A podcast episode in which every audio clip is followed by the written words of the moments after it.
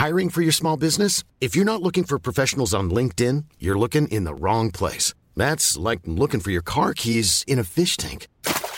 LinkedIn helps you hire professionals you can't find anywhere else, even those who aren't actively searching for a new job but might be open to the perfect role. In a given month, over 70% of LinkedIn users don't even visit other leading job sites. So start looking in the right place. With LinkedIn, you can hire professionals like a professional. Post your free job on linkedin.com slash people today.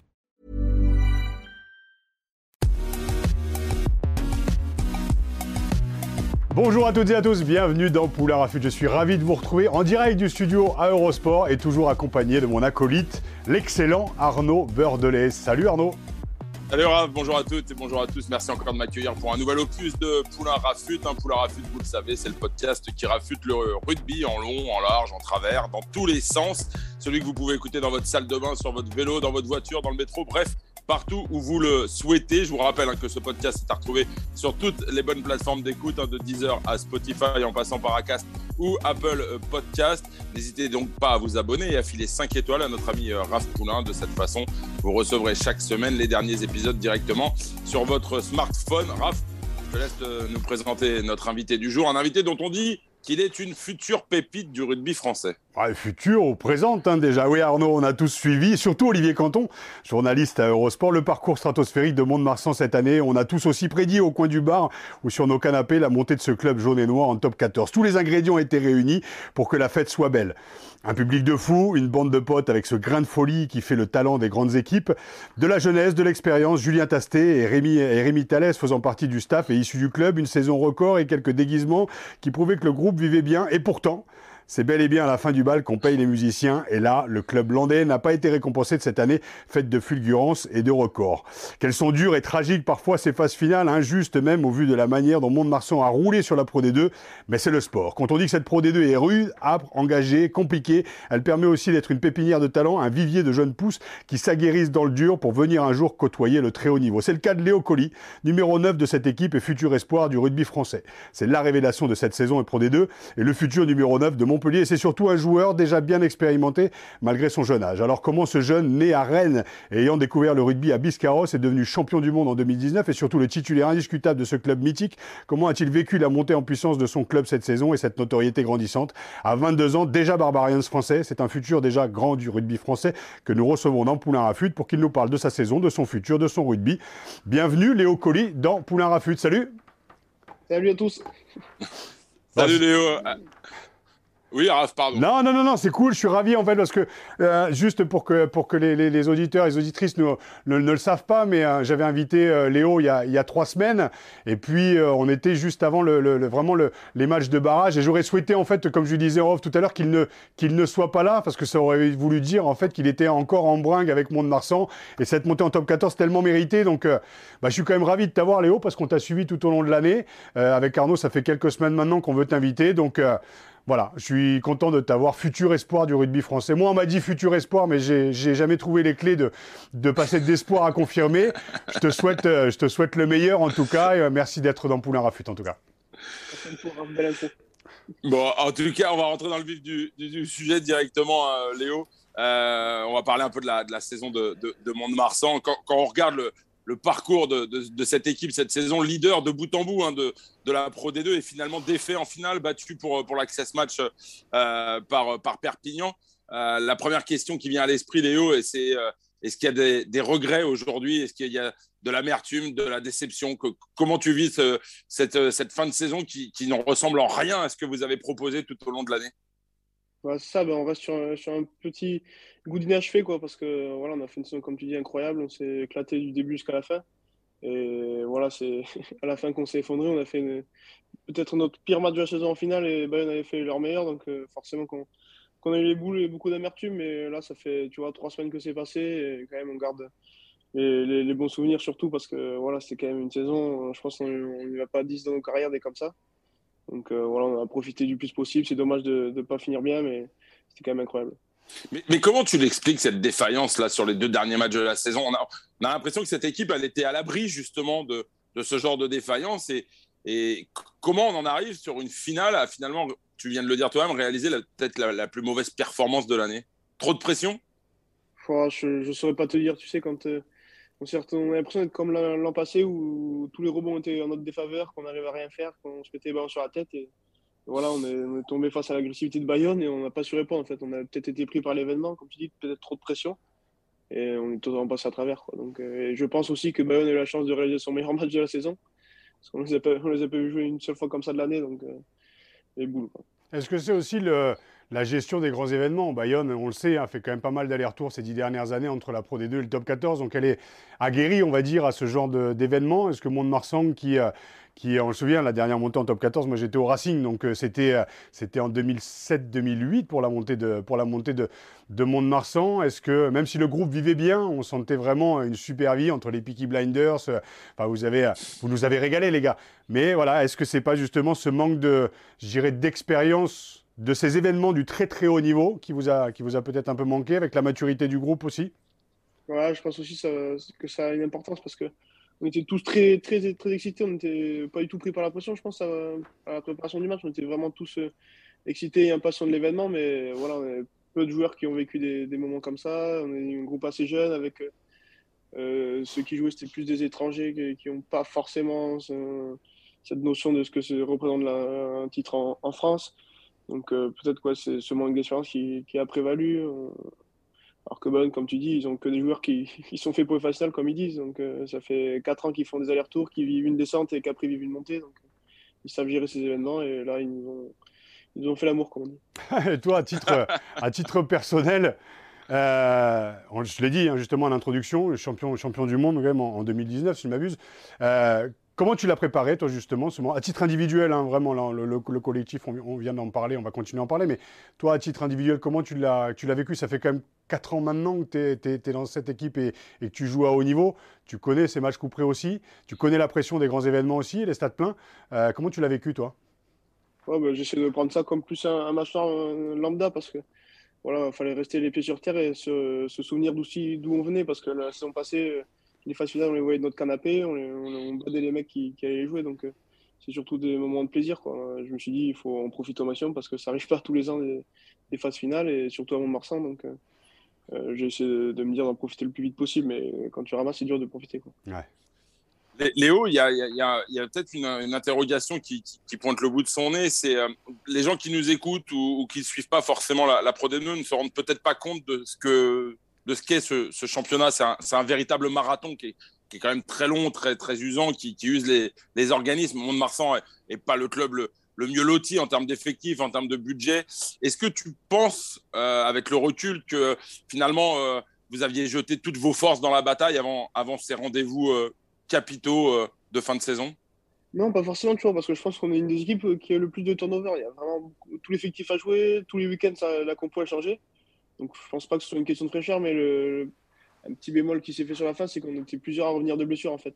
C'était notre, premier, la demi la finale, c'est nos premiers matchs de reprise. Quoi. On était trois ou quatre dans le, dans le 15 titulaire qui, qui de blessure de un mois, deux mois, d'autres trois mois. Donc euh, peut-être que c'est forcément, on n'est pas au niveau qu'on est euh, habituellement quand on revient de blessure. Il y a toujours ce petit temps d'adaptation et je pense que ça arrivé au pire des moments. Mmh. Ça, c'est une question que je vais vous poser à, tous les deux. Euh, on l'a dit, hein, la, Pro D2 est un véritable marathon. Est-ce que c'est difficile quand même d'être performant 11 mois de l'année. Raph, tu as connu euh, ça bon, à, une autre époque, hein, c'était en noir et blanc, on le rappelle. Ah, au siècle euh, dernier, on, aime on aime à le répéter, merci. merci. Mais, mais, mais c'est une question, euh, j'aimerais que vous échangiez là-dessus parce que c'est compliqué d'être performant 11 mois de l'année. On sait qu'il y a des rendez-vous sur lesquels on se doit d'être performant. Mais là, on a l'impression que voilà, mon 2 a été, a été performant bah, 10 mois de l'année. Et malheureusement, sur le dernier mois, il y a eu ce, voilà, cette marche qu'il fallait franchir et qui a été, qui a été compliquée. Ouais. Moi, je, je, je, je, vais comparer ici à ce qu'a vécu Toulouse. Bon, Toulouse avait quand même pas mal d'internationaux, mais c'est des, des, on ne se rend pas compte, en fait, le nombre de matchs joués, euh, l'intensité aussi. Là, tu parlais de l'intensité de la Pro D2. Tu dis, c'est des marathons, c'est des blocs de 4, donc il faut arriver à se fixer des objectifs à court terme sur des blocs de 4, à moyen terme sur des demi-saisons, tu vois, quand tu passes l'hiver, parce qu'elle est jouée euh, en hiver, euh, voilà, dans des, dans, des, dans des contrées hostiles. Euh, et puis, et puis garder, garder ce, le marathon jusque, jusque le, pire dans un marathon, c'est les cinq derniers kilomètres. Euh, je dis ça, je fais un footing, je fais 10 bornes, les gars, j'explose comme un popcorn, j'en peux plus. Mais je pense que tu vois, plus tu arrives vers le, le, coup de sifflet final et au 42,135, c'est très très compliqué d'arriver au bout. Donc euh, mentalement, il faut tenir, psychologiquement et aussi physiquement, quoi. Tous les ingrédients pour gagner des titres, c'est très compliqué. Je pense que, en tout cas, je, ne pense pas me tromper. Hein, tu, tu, me dis, Léo, mais le supplément d'âme, vous l'aviez. Le supplément d'âme, vous aviez cet état d'esprit, en fait, qui fait gagner, justement, je le disais en introduction, qui fait gagner des titres, vous l'aviez. Donc, c'est, je pense que c'est, c'est, des éléments, en fait. C'est de la, après, c'est de la broderie, quoi. C'est vraiment, de, c'est vraiment pour arriver à avoir trouvé le bon mec au bon moment. Yannick Brune nous le disait l'année dernière, quoi. Le pire, c'est d'arriver à trouver les bons mecs, de dire non à ceux qui, qui ne sont pas au niveau c'est hyper compliqué. Les matchs couperés, ben voilà, toutes les cartes sont redistribuées. On attendait à ce que Bordeaux et Toulouse soient, soient en finale, ben, et justement Montpellier et Castres.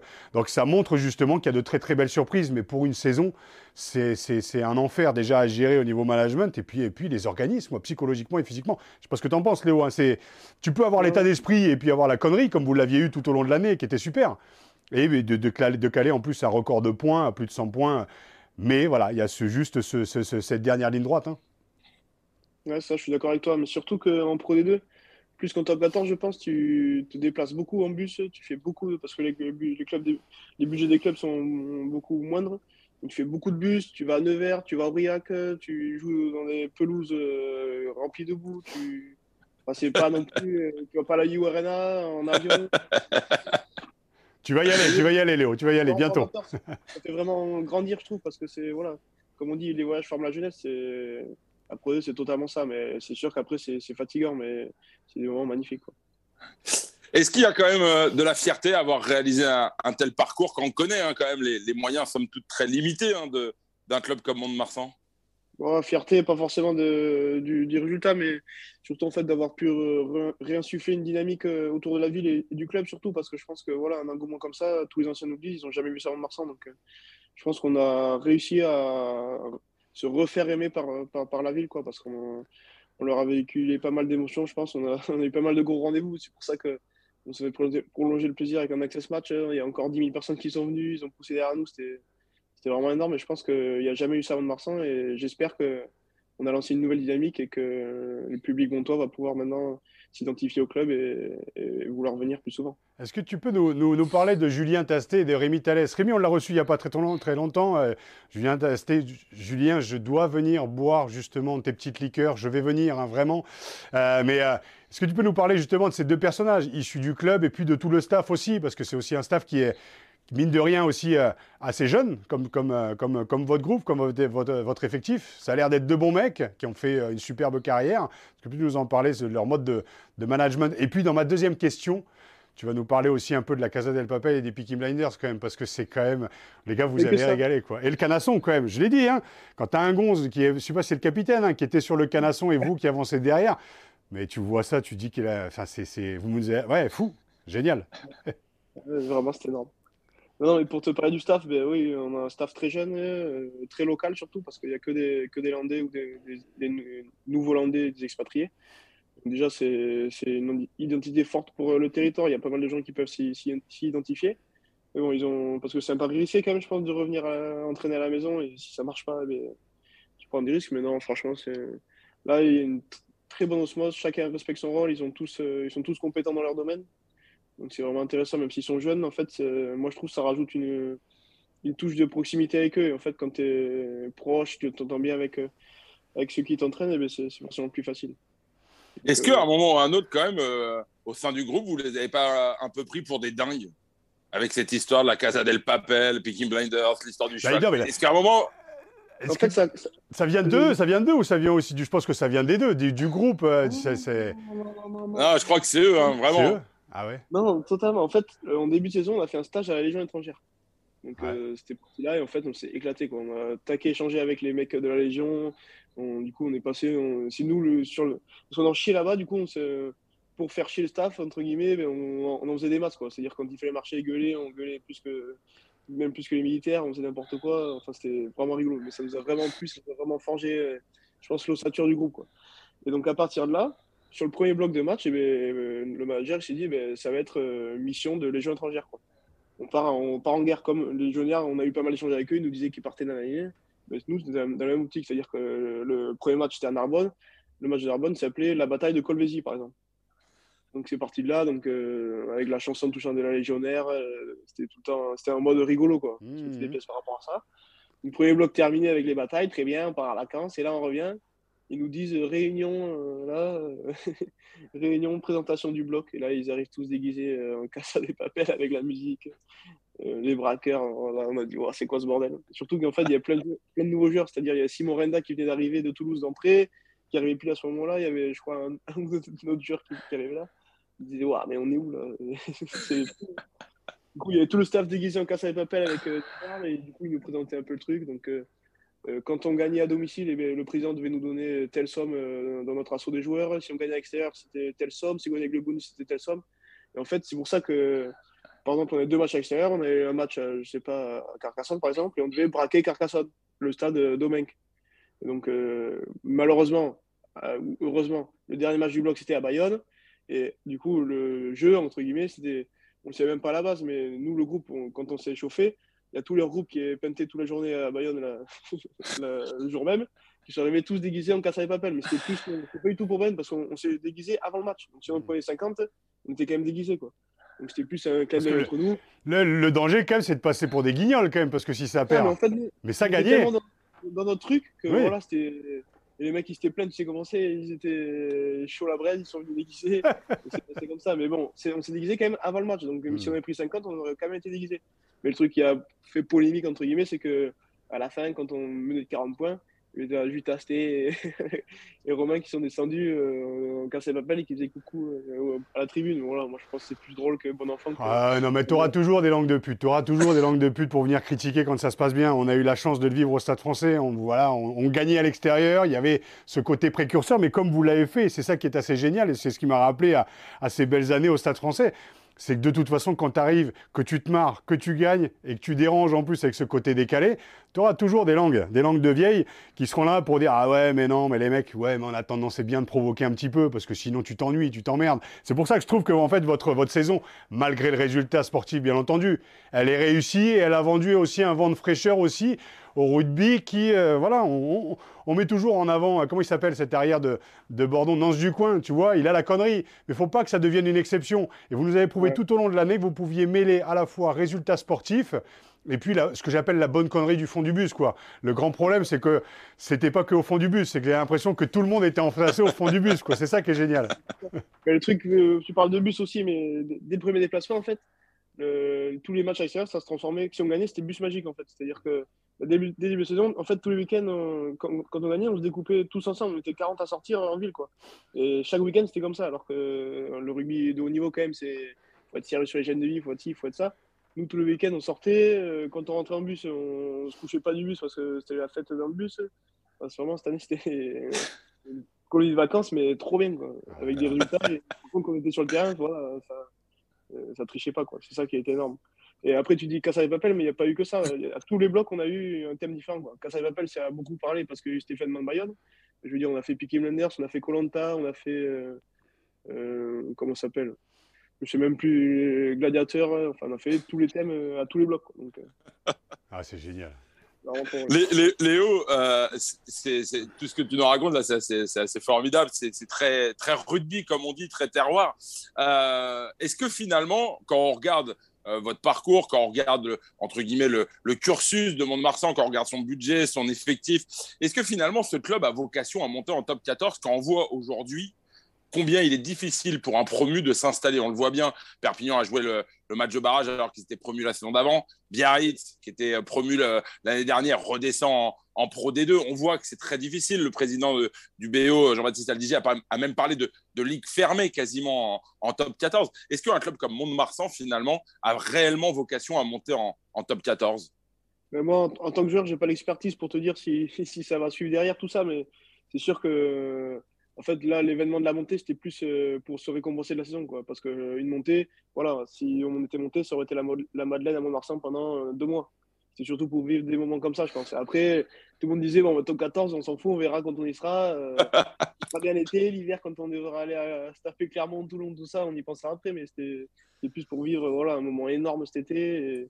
Et, je pense que c'est bien aussi pour, parce qu'on est beaucoup de jeunes dans l'équipe, donc ça, faire une année en top 14, c'est énorme. Il y a même des joueurs qui, ont une carrière, toute leur carrière, c'est Pro 2 d'avoir la chance de voir le top 14 quand même. Je pense que c'est quelque chose d'énorme dans leur vie, mais voilà, après, je suis pas sûr que Mont-de-Marsan ait les épaules euh, assez solides pour se pérenniser en top 14. Faire des, petits allers-retours, pourquoi pas, mais se pérenniser, c'est sûr que vu comment les budgets vont c'est très compliqué. Léo, on va évoquer un petit peu ton, ton cas plus personnel. Euh, c'est annoncé depuis maintenant quelques temps. Tu vas rejoindre le, MHR la, la, saison prochaine. Euh, est-ce qu'il y a un peu de tristesse finalement à quitter euh, ce club, cette ambiance, cette famille presque, j'ai envie de, de, dire, dans laquelle tu, tu as grandi? Est-ce qu'il y a, est qu'il y a une, de la tristesse, un petit goût d'inachevé de, de, partir sans avoir pu bah, faire pendant deux mois les fêtes de la Madeleine, par exemple? Ouais, ouais bah, je les ferai que pendant un mois, du coup.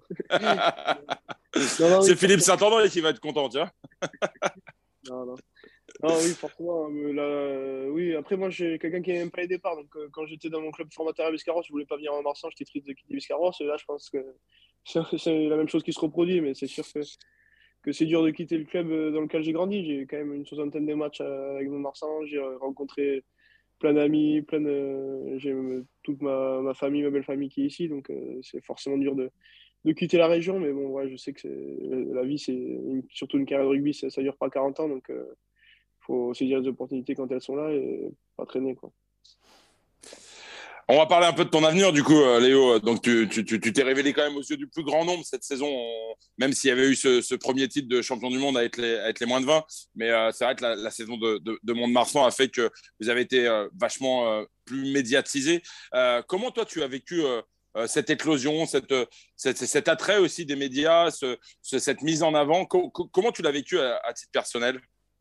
De, très loin, parce que je, sais comment ça marche. L'an dernier, euh, l'équipe était nulle, j'étais nul et personne parlait de nous. Quand on parlait de nous, c'était pour nous chier dessus. Donc euh, je sais comment ça marche. cette année, on est premier, on, gagnait tous nos matchs. Euh, j'ai fait quelques bonnes prestations, donc forcément, je sais que ça parle vite et vite en bien et très très vite en bien. Il y a des pépites, pépites, pépites, pépites.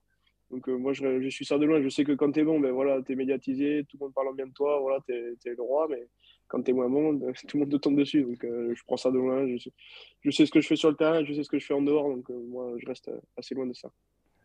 Beaucoup de beaucoup d'observateurs disent que tu es un jeune joueur, mais qui a euh, les pieds sur terre et qui a beaucoup beaucoup de maturité déjà. Comment d'où, ça vient cette maturité? Est-ce que c'est lié à, ton éducation? Est-ce que c'est justement cette connaissance? Peut-être que tu, tu, as beaucoup observé le, le, processus médiatique, un coup en haut, un coup en bas. Euh, d'où ça vient cette, euh, cette maturité? Est-ce que c'est ton poste aussi peut-être? Je pense qu'à la base, c'est mon éducation de, des événements que j'ai pu vivre dans ma vie. Ça m'a forcément fait grandir. Et voilà, de là, après, ça se répercute partout, euh, que ce soit dans ma vie personnelle ou dans le sport, dans, dans, le travail. Donc, non, je pense que ça vient, ça vient de mon éducation de tout, tout petit. Quoi. Mais c'est facile de rester les pieds sur terre? Oui, c'est pas compliqué. Mais à Mont-de-Marsan, prendre la grossette, c'est compliqué quand même. On est entraîné par un mec qui a une sélection d'équipe de France, euh, de type de top 14, une finale Coupe d'Europe. Je veux dire, à Mont-Marsan, on n'est rien. Ce n'est pas parce qu'on fait une bonne saison de Pro 2 à marquer 10 essais que voilà, faut choper quelque chose parce qu'on n'a rien fait. Donc, il n'y a pas raison de prendre la grossette. Tu as été l'objet de. Vas-y, Raph, pardon. Non, non, non, non, je trouve ça assez. Euh, mais comme tu le disais, une forme de maturité à 22 ans. Bon, après, tu es quand même dans le milieu depuis, euh, depuis 4 ans aussi. Il y a une montée en puissance. Je vois, Biscarros, qui est quand même un club voilà, très, euh, très famille et qu'on imagine très, euh, très terroir. Mont-de-Marsan, euh, très famille, très terroir aussi. je trouve qu'il y a une espèce de montée en puissance qui est assez logique aussi dans, dans ton parcours. Et puis la maturité, Arnaud, tu parlais de la maturité aussi du poste. Il faut une maturité. En plus, tu es buteur. Donc, c'est, tu, rêvais de, tu rêvais de faire carrière dans le, dans le rugby? Est-ce que c'était un rêve de gosse? Est-ce que ça. Pas du tout. Ou tu, pas du tout? Bah, c'est peut-être aussi, ça te permet aussi d'avoir un détachement par rapport à ce côté notoriété, non? En fait, je savais que je voulais être sportif professionnel, mais dans quoi, je ne savais, pas encore. Donc, euh, quand j'étais petit, je faisais du foot, je voulais être footballeur pro. Et après, quand j'ai fait du rugby, je me disais pas au fond de moi, je veux être rugbyman pro, mais je savais que je voulais euh, travailler dans le rugby. Donc, euh, au fond de moi, oui, j'ai mis tous les ingrédients pour, pour réussir après, mais ce n'était pas mon objectif pro, pro, pro. Je ne battais pas les mecs. Vois ce que je veux dire? Ah, C'est peut-être, oui, je vois, justement. Moi, j'ai un peu vécu la même chose. Bon, débarquant de Picardie, qui n'est pas du tout une terre rugby, hein, c'est, ça n'a rien à voir avec la choucroute, justement. Mais justement, d'avoir ce détachement, bah, moi, à l'inverse, j'ai, j'ai explosé comme un popcorn. Donc, je ne te souhaite pas la même carrière, hein, mais je te souhaite les mêmes nombres de titres, mais plus sur le terrain qu'en dehors. Bref, si tu connais un peu mon parcours, vraiment, je te souhaite ça. Et c'est, euh, mais ce détachement, c'est ce qu'on sent en fait dans ton discours depuis le début aussi. Tu vois, on a reçu euh, des, jeunes aussi avec un discours un peu plus euh, policé. Mais on sent, tu vois, tu n'as pas, ce, pas le vocabulaire policé, tu vois, n'hésites pas à parler de brinque, n'hésites pas à parler justement de ce qui fait la vie d'un groupe.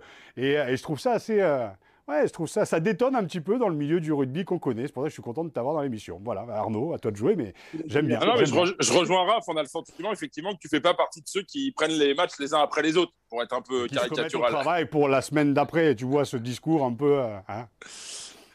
Rugby usine. ah, très, très belle expression. Euh, Léo, tu as été l'objet de, beaucoup de convoitises, hein, on va pas se mentir. Hein. Un coup, tu étais annoncé à Lyon, un coup à La Rochelle, un coup euh, je ne sais où. Finalement, c'est Montpellier qui, a emporté la, mise, comme on dit. Euh, qu'est-ce qui a fait que Montpellier a, réussi à, te convaincre à rejoindre ce club?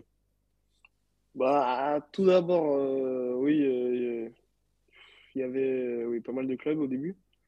je vais pas dire tous, mais quasiment. Et, là, le mec, il craque, il dit bah, l'oseille. L'oseille, tout simplement. non, euh, c'est le premier club que j'ai visité d'abord. Et voilà, ça s'est super bien passé. En fait, j'ai la chance là-bas de connaître euh, Joanne Codulo. Je sais pas si vous avez quelque chose. Bien sûr. Ouais. Il a travaillé au centre de formation de Marsan. C'est un peu lui qui m'a fait, je dirais, réussir dans le rugby parce qu'à la base, moi, je voulais pas revenir en Marsan. Je voulais rester à Biscarrosse tranquille, PPA lui qui avait fait pour que, me dire bah, tente ta chance, tu sais jamais ce qui peut arriver.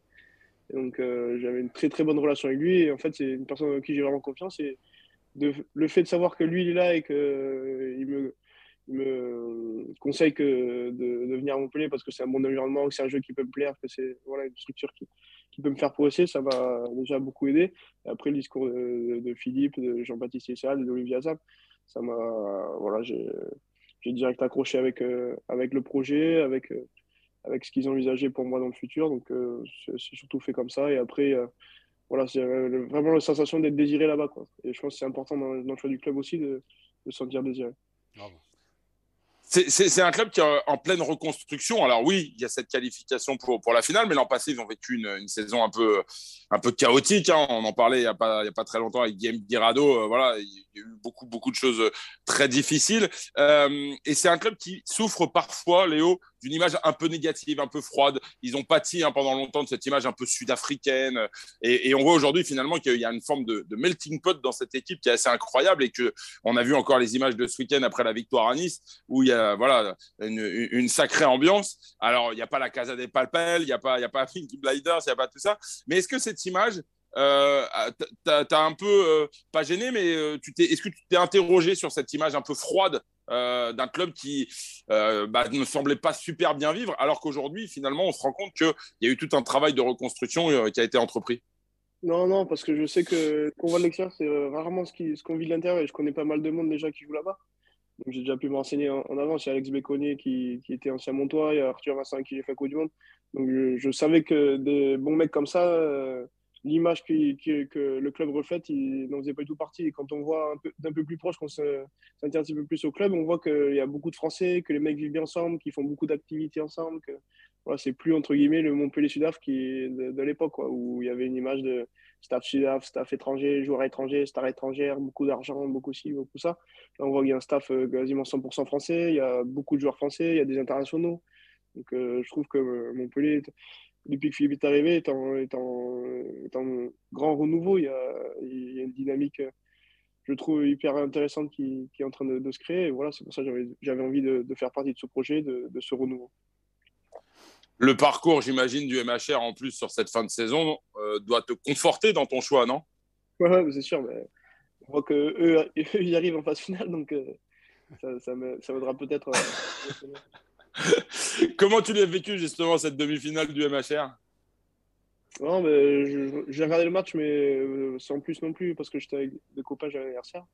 J'ai quand même regardé sur le téléphone un peu, mais oui, c'était très costaud en défense, euh, hyper solide. Euh, voilà, comme depuis le début de l'année, dans ce jeu de ping-pong, pression et occupation, vraiment très fort. Et, tu, auras tu auras là aussi l'année prochaine aussi, si on se projette un petit peu aussi la, la concurrence. Comment tu la, comment tu, tu l'imagines? Après, voilà, tu as quand même 4 ans quand même à, à, haut niveau. Là, ça va être le très très haut niveau. Donc, tu arrives dans quel quel état d'esprit? L'état du, l'état du, du, jeune en devenir? Ou enfin, tu as quand même confirmé aussi, je le dis, buteur. voilà, enfin, tu fais une super saison, Léo. Donc, dans quel état d'esprit tu arrives J'imagine, voilà, avec une, volonté de, tout péter, bien entendu. Mais comment on arrive dans un club comme ça, en ayant vécu déjà, voilà, champion du monde, je le dis, et puis une super saison euh, Comment on arrive? Dans quel état d'esprit? En quel état d'esprit? Euh, Forcément, j'ai envie de, montrer directement ce, que je vaux, mais euh, voilà, tout en restant humble et restant à ma place. Je sais qu'il y a des grands joueurs à, mon poste, et voilà, moi je trouve que c'est une chance et que je vais pouvoir énormément apprendre d'eux et pouvoir échanger avec eux parce que pense que de nos jours, à ce niveau-là, la concurrence, c'est quelque chose qui, peut t'aider à, gravir des échelons. Donc, euh, forcément, j'ai très hâte de découvrir tout le monde, euh, surtout mes, concurrents, et de pouvoir travailler avec eux. Parce que dans tous les clubs de top 14, euh, si vous regardez bien, il y a au moins deux très, très, très bons neufs. Donc, si ça y se tire des bâtons dans les roues, ça va être compliqué. Mais au contraire, s'ils cèdent et, et qu'ils essaient de se faire progresser, ça fait que du bien à l'équipe et à leur carrière aussi. J'aimerais revenir un instant, Léo, sur cet état d'esprit qui semble te caractériser. Euh, je vais être très sincère avec toi. Euh, quand on te pose la question de savoir comment tu as vécu cette demi-finale, et voilà, tu as regardé un peu, mais la priorité, c'était l'anniversaire d'un de tes potes, visiblement. Euh, c'est marrant parce que l'analyse qu'on peut en faire, elle est, elle est à double tranchant. on, peut, on peut se dire, ah bah tiens, peut-être un joueur qui va pas franchir le cap parce que bon, le rugby, c'est pas toute sa vie. Et en même temps, on se dit, ah, un joueur qui a autre chose dans sa vie. Et justement, on, dit parfois que c'est peut-être une force, que c'est riche de savoir se déconnecter, se couper du rugby. Raph peut, témoigner, il faisait partie un peu de ces, joueurs-là aussi. Ouais, ben, hier, euh, avant-hier, je ne l'ai pas regardé en direct, mais hier après, je l'ai regardé euh, en replay 40 fois sur mon canapé. Donc, euh, ah oui, quand même. Je suis tâché, mais je suis quand même féru de rugby. Je m'entraîne à H24, je dors rugby. Là, si vous regardez mon patio, c'est rempli de ballons suis fan de rugby, donc euh, non, j'ai ce détachement quand je suis avec les amis, la famille, tout ça, j'arrive à passer à autre chose parce que voilà, ça fait 11 mois que je suis le temps en rugby, que je ne sors pas, que je ne vois pas mes potes.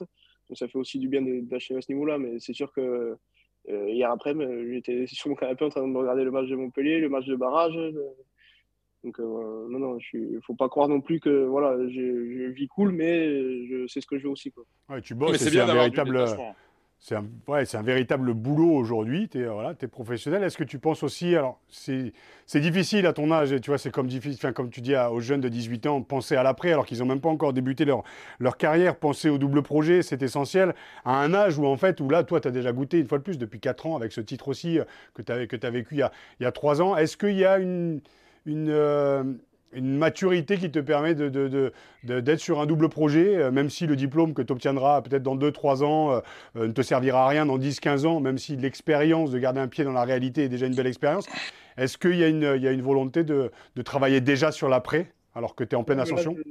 je, passe un diplôme là, dans, dans, dans, la fin du mois qui arrive, diplôme en immobilier, donc c'est un domaine qui m'intéresse. Et mmh. voilà, je sais très bien que Là, de nos, jours, c'est très compliqué d'aller rugby et études. Il faut vraiment avoir une volonté, une capacité intellectuelle vraiment développée. Mais je pense que une fois que, en gros, là, je suis à un moment de ma carrière où je pense que le rugby, je veux, je veux aller le plus haut possible au rugby. Donc, euh, pour aller le plus, haut possible au rugby, il faut penser qu'au rugby.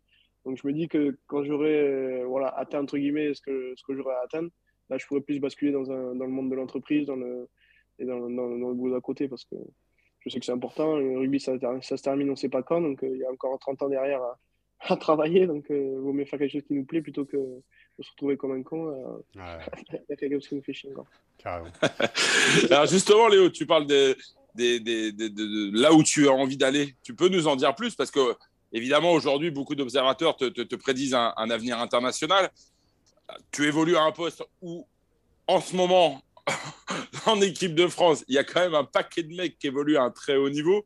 Euh, c'est quoi tes objectifs, Léo? Comme tu dirais, là, je vais faire euh, la police, euh, d'aller le plus haut possible.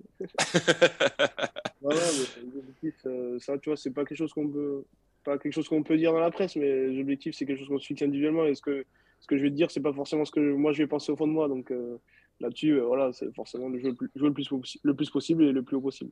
Ouais.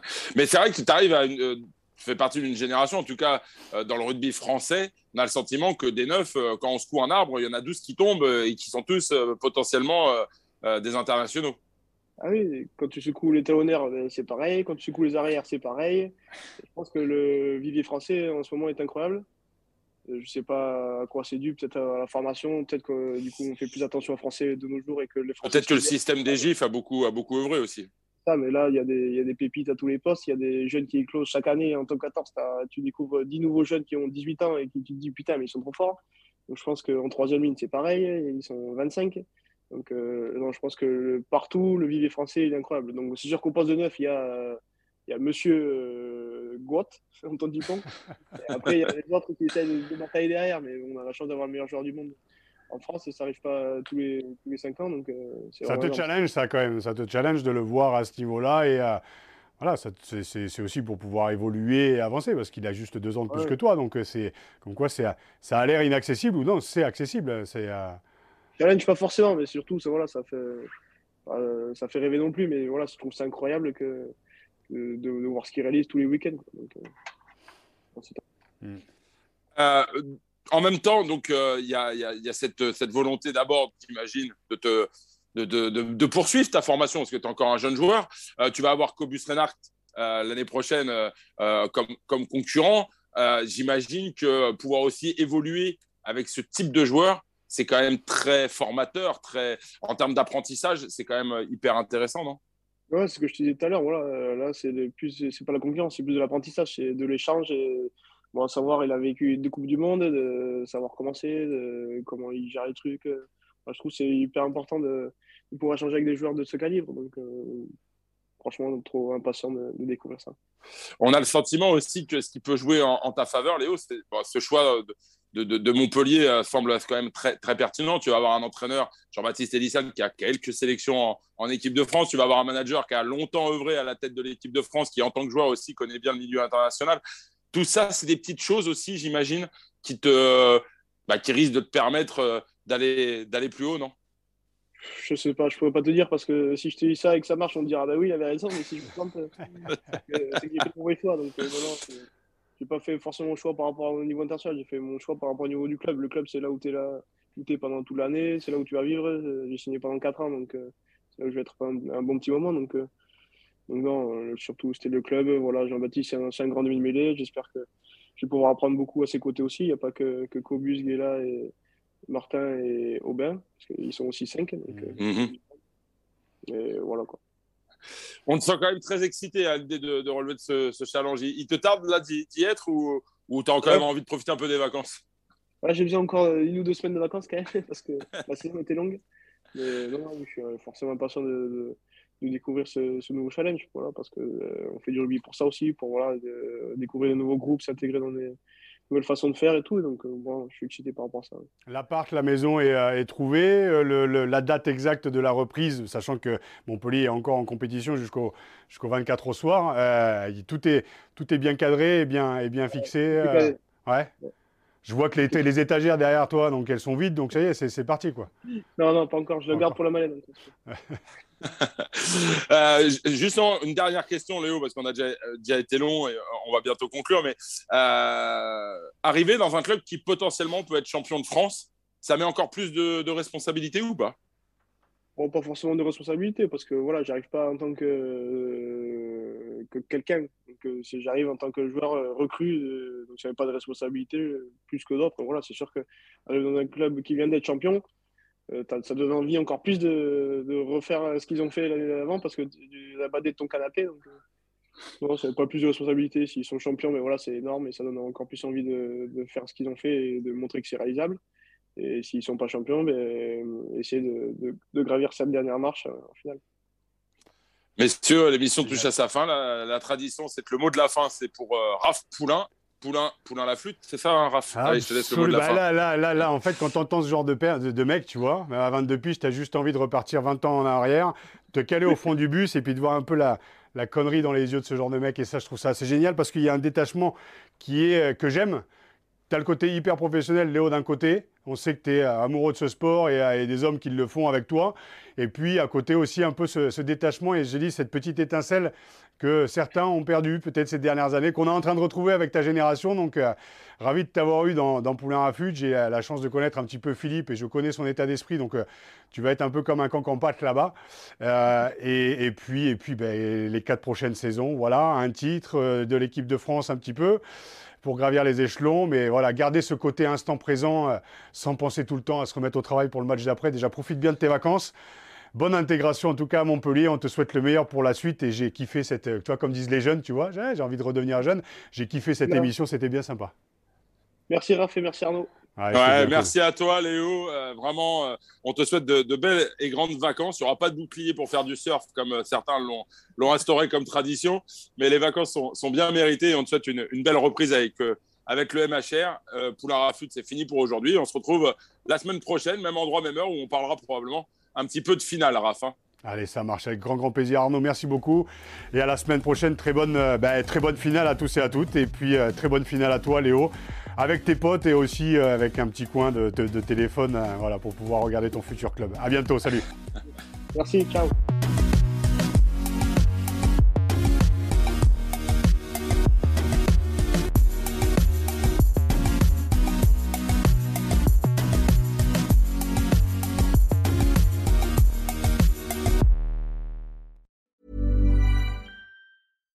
Deserves the best, and there's no better place to shop for Mother's Day than Whole Foods Market. They're your destination for unbeatable savings, from premium gifts to show-stopping flowers and irresistible desserts. Start by saving 33% with Prime on all body care and candles. Then get a 15-stem bunch of tulips for just $9.99 each with Prime. Round out Mom's menu with festive rosé, irresistible berry chantilly cake, and more special treats. Come celebrate Mother's Day at Whole Foods Market.